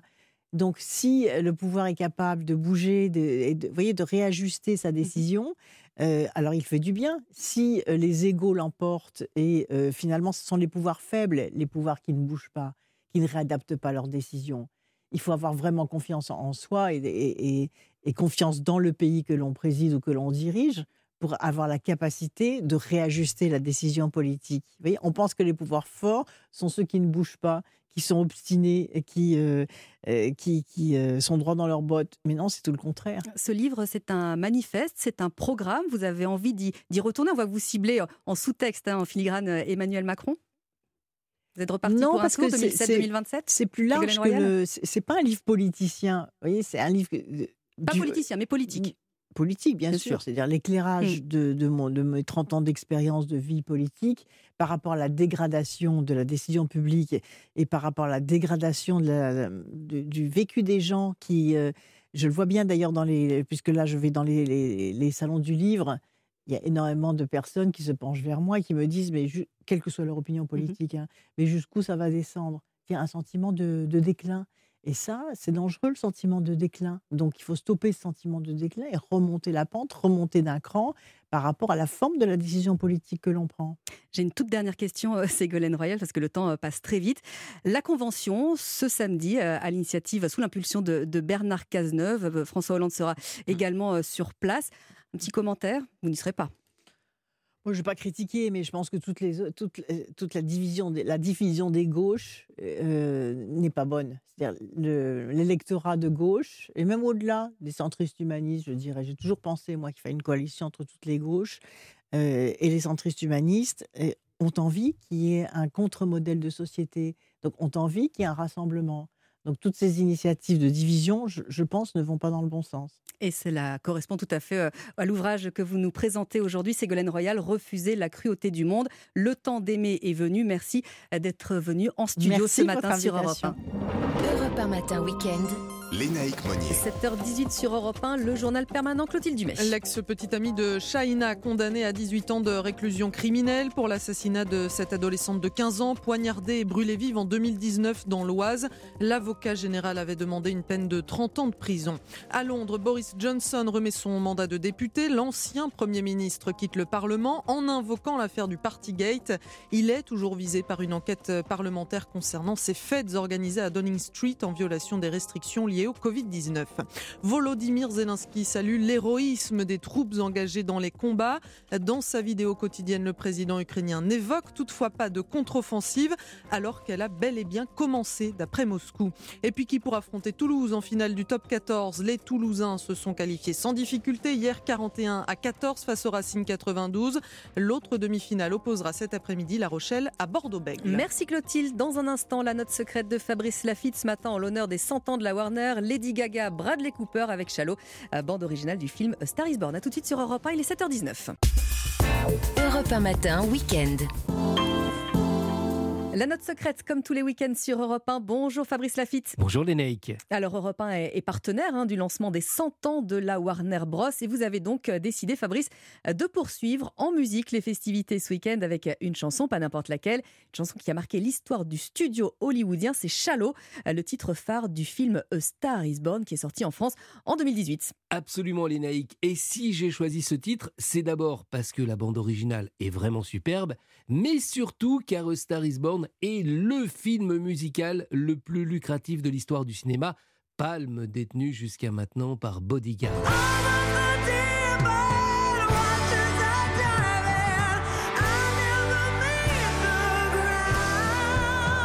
Shallow, qui signifie superficiel en français, ce qui est d'ailleurs loin d'être le cas des paroles de cette première chanson écrite pour A Star Is Born, car Lady Gaga a commencé la composition du brouillon de la mélodie deux ans plus tôt lors d'une session d'enregistrement à Malibu. Lorsqu'elle peaufine le titre, Lady Gaga, actrice habitée par son personnage, se met totalement dans la peau d'Ali, l'héroïne de Star Is Born, et repousse même ses propres limites vocales. Et tiens, je vous donne encore un scoop, les Nike. Initialement, Shallow devait servir uniquement de générique de fin. Finalement, ce titre est tellement fort, tellement beau, que les producteurs s'en sont servis à trois reprises durant le film, et ça, c'est très rare. Alors Fabrice, vous m'avez dit euh, tout à l'heure que les musiciens euh, qui ont participé à la session d'enregistrement euh, de Shallow sont ceux du groupe californien de Lucas Nelson, Promise of the Ree. Lucas Nelson, comme son nom l'indique, est le fils de... Oui, bravo, j'ai entendu la bonne réponse. Décidément, ils sont très forts, nos auditeurs d'Europe 1. Il est le digne fils de Willie Nelson, le célèbre chanteur américain de country. Avec Shallow, on verse sa petite larme, notamment lorsque Bradley Cooper invite Lady Gaga à venir chanter sur scène avec lui. Mais comme dans toute belle histoire d'amour, il arrive que des nuages gris surgissent. Après ce succès phénoménal, Steven Ronson, auteur-compositeur, affirme qu'une grande partie de Shallow serait basée sur la même séquence de progression à trois notes que son morceau Almost, paru en 2012. Can't you see that I'm Bon, je vous avoue que pour moi, c'est pas vraiment flagrant. Mais Steven Ronson et son avocat ont quand même demandé un dédommagement de plusieurs millions de dollars. À l'arrivée, la justice a donné raison à Lady Gaga. Pas de plagiat. On adore ce Shallow signé à Lady Gaga et Bradley Cooper. Cette BO a obtenu plus de 5 ans de récompense en 2019 et s'est vendu à plus de 7 millions d'exemplaires. Demain, Fabrice, on va euh, changer de registre et aussi d'époque. Retour en France avec euh, bah, une révélation autour de Daniel Balavoine. Absolument, je vous révélerai l'identité du mystérieux monsieur Durand cité dans Le Chanteur. Et si, comme nous dans l'équipe, en tout cas, vous aimez euh, le cinéma, ne manquez pas Clap à 17h. Laurie Cheleva reçoit Thierry Lhermitte et Patrick Timsit. Laurie qu'on retrouve dans Paris ici. Les sorties juste après les infos. À tout de suite sur Europe 1. Europe 1 matin week-end. Lénaïque Monnier. Excellent réveil à tous sur Europe 1. Il est pile 6h, 7h30. Le temps passe vite l'heure d'un nouveau journal. Bonjour Clément Barguin. Bonjour Lénaïque, bonjour à tous. Après la stupéfaction, place à l'émotion et au recueillement à Annecy. Après l'attaque au couteau dans une aire de jeu près du lac, une messe en hommage aux victimes a été célébrée hier en la cathédrale Saint-Pierre d'Annecy. Le reportage du correspondant d'Europe 1, Jean-Luc Boujon. Hier, la cathédrale Saint-Pierre d'Annecy était pleine à craquer pour cette messe en hommage aux quatre enfants blessés lors de l'attaque. Dès le début de la célébration, l'évêque d'Annecy, Monseigneur Yves Le Sceau, demande une prière pour les victimes. Pour les enfants, pour que les chirurgiens qui les soignent le fassent le mieux possible. Pour les parents, pour les adultes qui ont été touchés, c'est d'abord pour cela que nous sommes là. Et nous sommes là aussi pour confier notre douleur à Dieu lui-même. Encore très choqués par l'agression d'hier dans un lieu si emblématique de leur ville, les Annéciens ont eu besoin de ce moment de communion, tous ensemble pour les enfants. Se retrouver comme ça, tous ensemble à une messe, c'est beau, c'est émouvant. C'était très bien et puis euh, avec ma famille, on a prié pour les enfants qui euh, se sont blessés hier. On se sent tous concernés et on a besoin, je pense, d'être ensemble pour prier. Et on y était le jour d'avant, donc on se dit aussi que ça aurait pu être nous. Et euh, oui, c'est très important pour nous. Et à la sortie, beaucoup de sourires chez les participants, heureux que cette messe ait eu lieu mais aussi de savoir que l'état des quatre petites victimes s'était désormais stabilisé. Annecy, Jean-Luc Bougeon, Europe 1. Et en visite hier au CHU de Grenoble, puis à Annecy, Emmanuel Macron a effectivement confirmé que les nouvelles étaient euh, positives concernant l'état de santé des enfants blessés. Et puis alors cette question, pourquoi ce Syrien venu euh, de Suède apporter des coups de couteau à des enfants à Annecy justement? C'est la question à laquelle tentent de répondre psychologues et psychiatres mandatés par les magistrats pour diagnostiquer l'état mental du suspect au moment des faits. Séquelles de la guerre et de l'exil, folie, dérive personnelle, maladie, toutes les pistes sont envisagées. Jean-Pierre Bouchard, psychologue et criminologue, nous explique le procédé de ces expertises psychiatriques. S'il était considéré comme fou, avait des troubles psychiques ou neuropsychiques lourds, son discernement serait aboli et il ne serait pas considéré comme responsable sur le plan pénal, il ne serait pas jugé. Si au contraire des troubles sont constatés, mais il génère simplement une altération du discernement, eh bien cette personne sera jugée, mais la peine qui sera décidée sera réduite d'un tiers. Mais après, euh, dans tous les autres cas où ces troubles mentaux ne sont pas constatés, les personnes euh, sont euh, considérées comme responsables et donc elles passent en juridiction pénale avec euh, des peines encourues qui sont celles prévues par le code pénal. Propos recueillis par Chloé Lagadou pour Europe 1. À 7h33 sur Europe 1, le président Zelensky se contente, Clément, de saluer l'héroïsme de ses soldats engagés dans de violents combats dans le sud de l'Ukraine. Mais il paraît de plus en plus clair que la contre-offensive contre l'armée russe a commencé. Le président Poutine lui assure qu'elle est en cours. L'ex-directeur du renseignement militaire Christophe Gomard analyse la situation pour Europe 1. Est-ce que c'est une contre-offensive? En tout cas, il y a des tentatives de percer à plusieurs endroits de l'armée ukrainienne face à l'armée russe. Euh, alors, est-ce la contre-offensive annoncée? Sans doute. Euh, en tous les cas, un début. Visiblement, les combats sont assez rudes de part et d'autre. Mais côté russe et côté de Vladimir Poutine, il y a toujours une notion, il s'adresse aux Russes. En fait, en s'adressant de manière internationale, il s'adresse aux Russes d'abord, en leur disant, écoutez, voilà, euh, c'est ce sont les Ukrainiens qui vous attaquent. Ça, dire, ça renforce ce qui, son discours. C'est-à-dire qu'en fait, c'est les Russes, c'est la Russie qui est attaquée et pas l'inverse. Un propos recueilli par Alexis de La Fontaine pour Europe 1. Et puis avant de prendre la direction de la Porte d'Auteuil pour le journal de Roland Garros, un mot de rugby. Les Toulousains se sont qualifiés pour la finale de top 14 sans difficulté hier 41 à 14 face au Racing 92. L'autre demi-finale opposera cet après-midi La Rochelle à Bordeaux-Bègles. Merci beaucoup Clément. Europe 1, radio officielle de Roland Garros. Et on retrouve euh, ce matin Colin Gral. Bonjour Colin. Bonjour Lénaïque. Alors ça y est, on connaît la finale messieurs. Oui, elle opposera le Serbe Novak Djokovic à Casper Ruud. Le Norvégien a disposé hier soir facilement de l'Allemand Alexander Zverev en trois manches, 6-3, 6-4, 6-0. En 2 heures et 9 minutes, Ruud a réalisé un quasi sans faute. Le voici en finale, comme l'an passé où il fut balayé par le maître des lieux Rafael Nadal. Il tentera une nouvelle fois sa chance face à Djokovic, un adversaire qu'il n'a jamais battu en quatre confrontations. Et alors que là, entre Djokovic et Alcaraz, bah, c'est pas le match auquel on s'attendait. Hein. Le numéro 1 mondial a joué de malchance. Oui, alors que tout avait bien commencé, un set partout entre les deux hommes, le combat était très engagé, mais en début de troisième manche, stupeur, Carlos Alcaraz est touché par des crampes foudroyantes à la jambe droite, incapable de bouger correctement, il a été contraint de concéder le troisième set 6-1 en 30 minutes. Les soins de son kiné n'y feront rien, Alcaraz est diminué, la quatrième manche est un copier-coller de la troisième, 6-1 en une trentaine de minutes, le choc des titans n'aura duré véritablement que 2h30 après le match. Alcaraz a expliqué pourquoi ces crampes étaient survenues soudainement. C'est la tension. J'étais très nerveux en début de match.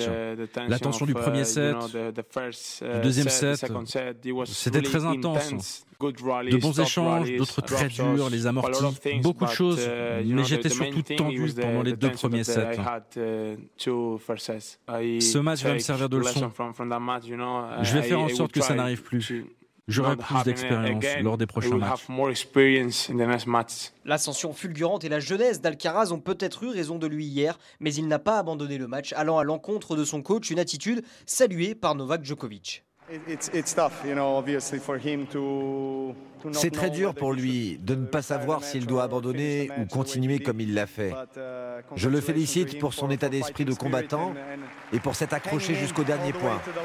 J'ai beaucoup de respect pour ça. great respect. Le Serbe est pour la septième fois en finale à Roland Garros, sa 34e en Grand Chelem.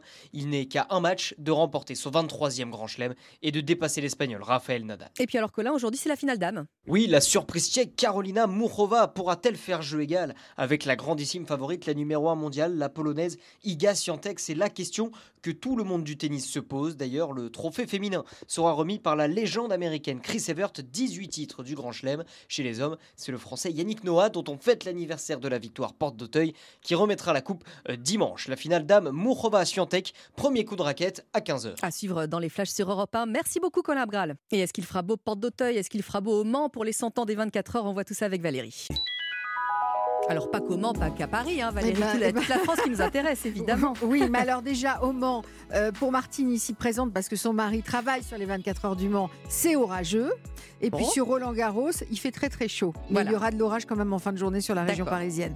Alors de la Normandie à la région Auvergne-Rhône-Alpes, Bourgogne-Franche-Comté, en passant par la région centre, le Val-de-Loire, la dégradation orageuse d'hier touche à sa fin ce matin. Le bassin parisien et l'Hauts-de-France voient arriver les orages en soirée à cause de fortes chaleurs. Le ciel est déjà très nuageux ce matin sur le bassin parisien. Il est plus lumineux sur le nord de la France. Le temps qui est chaud et qui est sec sur la façade est, là vous êtes privilégiés. Bretagne, Pays de la Loire, Nouvelle-Aquitaine, les conditions sont plutôt agréables après les fortes pluies d'hier. On a toujours quelques averses qui peuvent se développer ici ou là. Et puis le temps qui vire à l'orage dans l'après-midi depuis le nord-ouest jusque sur la façade est avec ces sept départements en vigilance orange dont je parle depuis ce matin. Et puis dans le sud-est, on a les dernières averses qui sont en train de s'évacuer. Merci beaucoup Valérie, on vous retrouve à 8h. Réveillez-vous Informez-vous. Avec Lénaïque Monnier sur Europe 1. Et avec Paris, il est sorti, Laurie Choleva, Sébastien Bordenave, Stéphanie Loire, bonjour à tous les trois. Bonjour à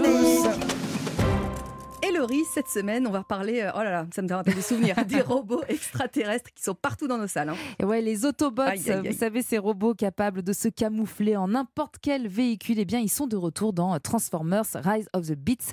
C'est le septième opus de cette franchise initiée par Michael Bay. D'ailleurs, c'est le premier film qu'il ne réalise pas lui-même, hein, même s'il reste évidemment le producteur. Les fans, je pense qu'ils vont être heureux. Ça fait Bah cinq ans qu'ils attendent ça, le retour de ce phénomène pop culture aux 4,8 milliards de dollars de recettes au box-office mondial, hein, quand même. Alors dans cet épisode, bien, on remonte un peu le temps jusqu'en 94 où Optimus Prime, Bumblebee et d'autres Autobots viennent d'arriver sur Terre, mais ils ne sont pas seuls. Ils vont devoir faire équipe avec deux humains et surtout un nouveau genre de robots animaux, les Maximals. Ensemble, ils vont affronter Unicron qui menace, qui menace d'anéantir la Terre. Ce n'est pas notre guerre. Optimus, nous devons nous faire confiance pour protéger ce monde que nous partageons. Il est si grand que ça, ce mec Euh, il mange des planètes. Donc ouais, carrément plus grand qu'une planète.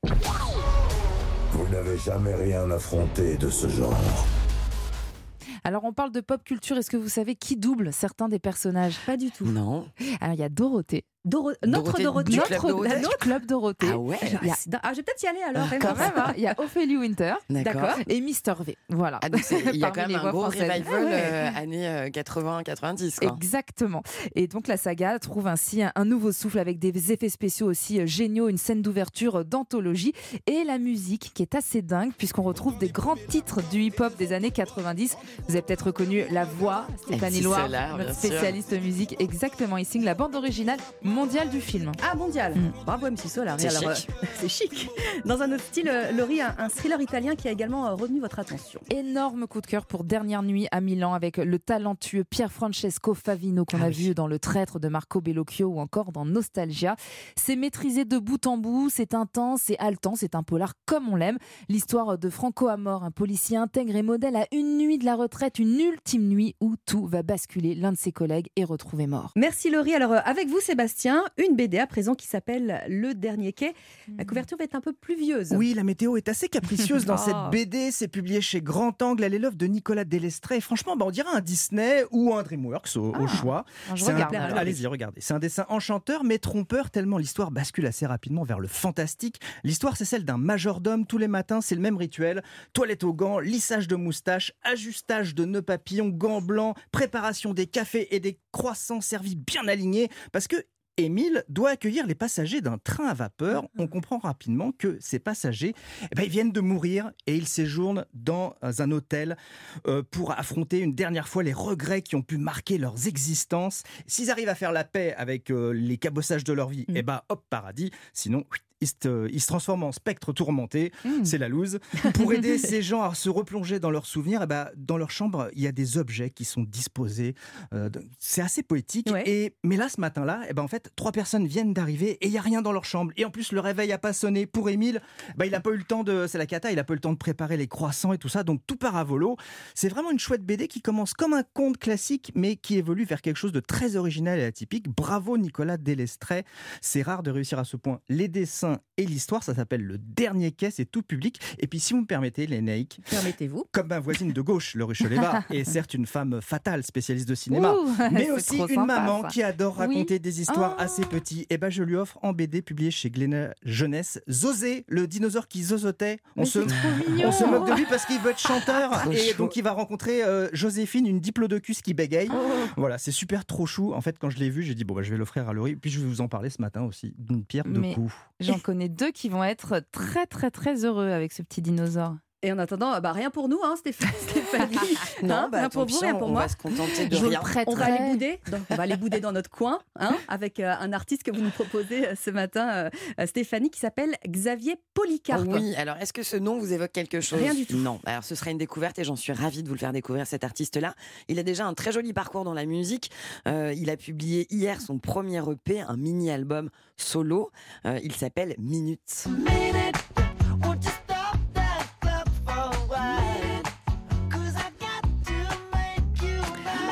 On, sent qu'il aime beaucoup les Beatles.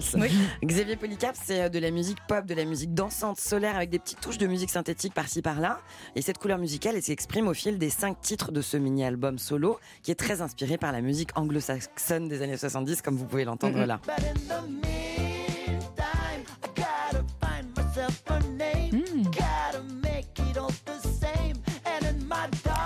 Il a un très joli grain de voix hein. Ah hein. Xavier Polycarpe, c'est un artiste qui est littéralement habité par la musique. Il a commencé sa route artistique au sein d'un quatuor rock français que j'aime beaucoup, qui s'appelle Gush, qui avait été nommé aux Victoires de la musique.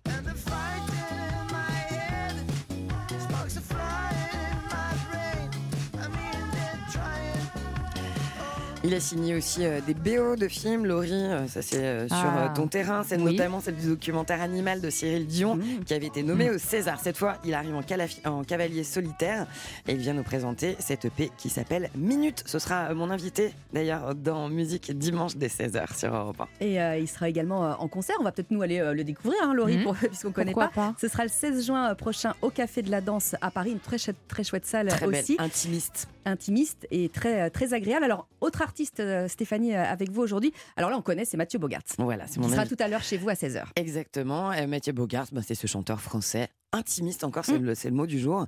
Euh, lui, il a un univers très poétique, moi, auquel je suis très sensible. Il distille sa musique en solo depuis 1995. Son dernier album, il s'appelle En anglais et il est chanté dans un anglais à l'accent délicieusement Frenchy. You see what I mean? I like the blue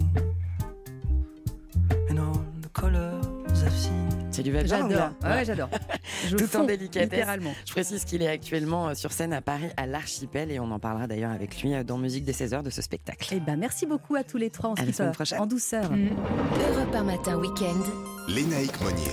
7h48 sur Europe 1, le journal permanent Clément Bargain. L'ex-petite amie de Shaina condamnée à 18 ans de réclusion criminelle pour l'assassinat de cette adolescente de 15 ans poignardée et brûlée vive en 2019 à Creil. Le verdict de la cour d'assises des mineurs de l'Oise est tombé cette nuit. L'avocat général avait demandé une peine de 30 ans de prison. Nuit chaotique à la SNCF, circulation des trains perturbée à Paris-Gare du Nord et à Montparnasse. Des retards entre 20 minutes et 3 heures en raison de problèmes d'alimentation électrique. Au Royaume-Uni, Boris Johnson jette l'éponge. L'ancien Premier ministre britannique a remis hier son mandat de député après l'enquête parlementaire sur le Partygate. Ces fêtes s'étaient déroulées à Downing Street en violation des restrictions liées au Covid-19. Et puis en rugby, le stade toulousain inflige une défaite cinglante au Racing 92 en demi-finale de top 14, 41 à 14. L'autre demi-finale opposera cet après-midi La Rochelle à Bordeaux-Bègles. Merci beaucoup Clément, il est quasiment 8h 10 sur Europe 1. Dans un instant, on va parler des maisons de vacances mal isolées avec Christophe Christophe Bordet. Et puis, comme chaque samedi, on ira Paris Match. À tout de suite. Europe 1 Matin, week-end. Lénaïque Monnier. Bienvenue chez vous.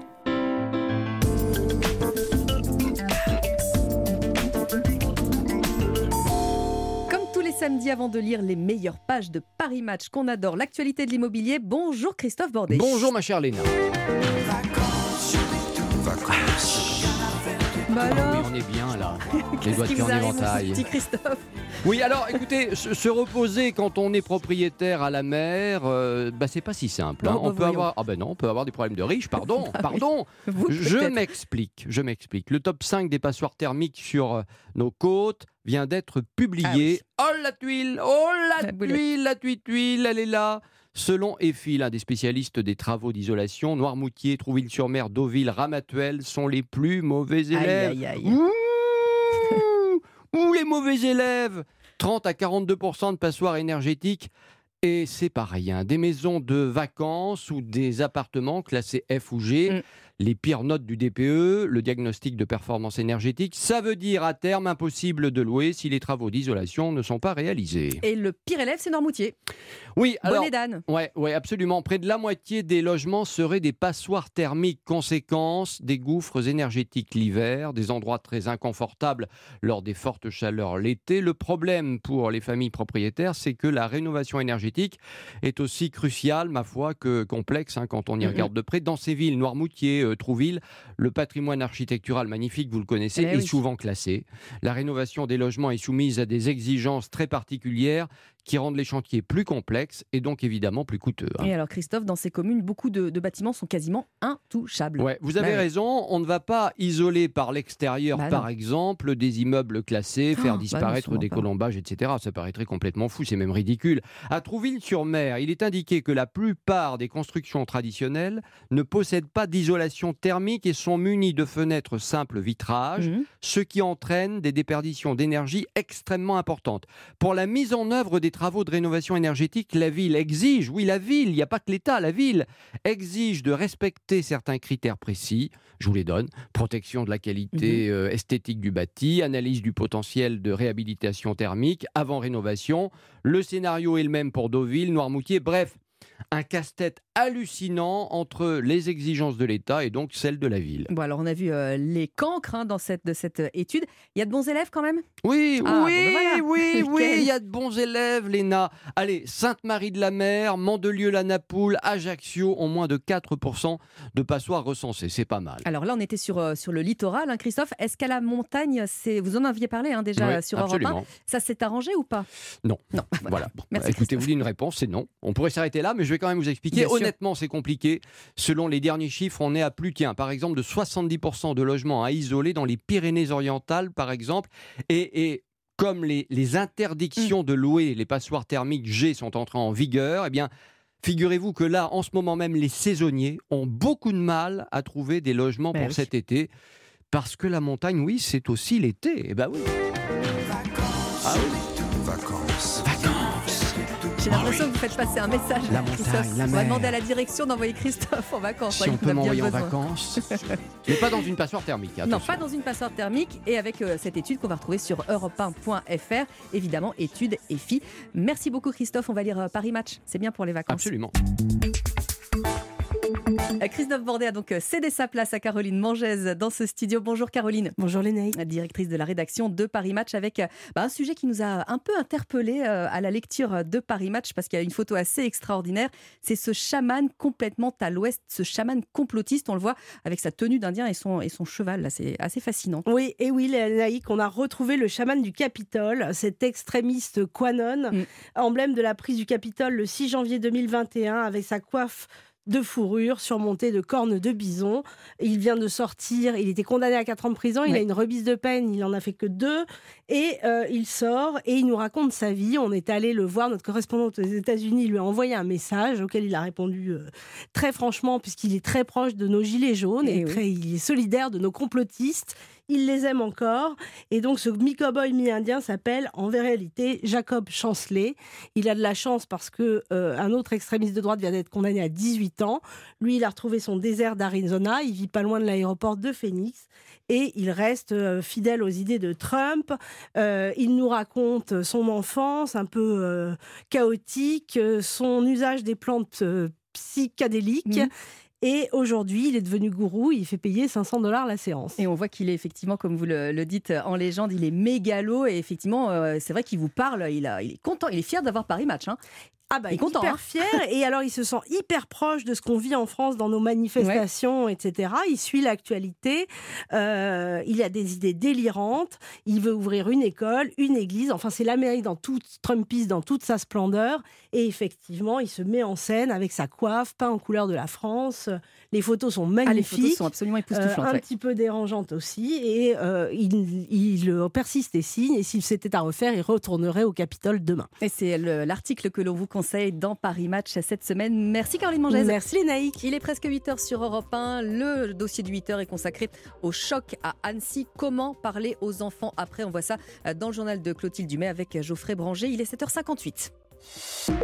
Europe 1.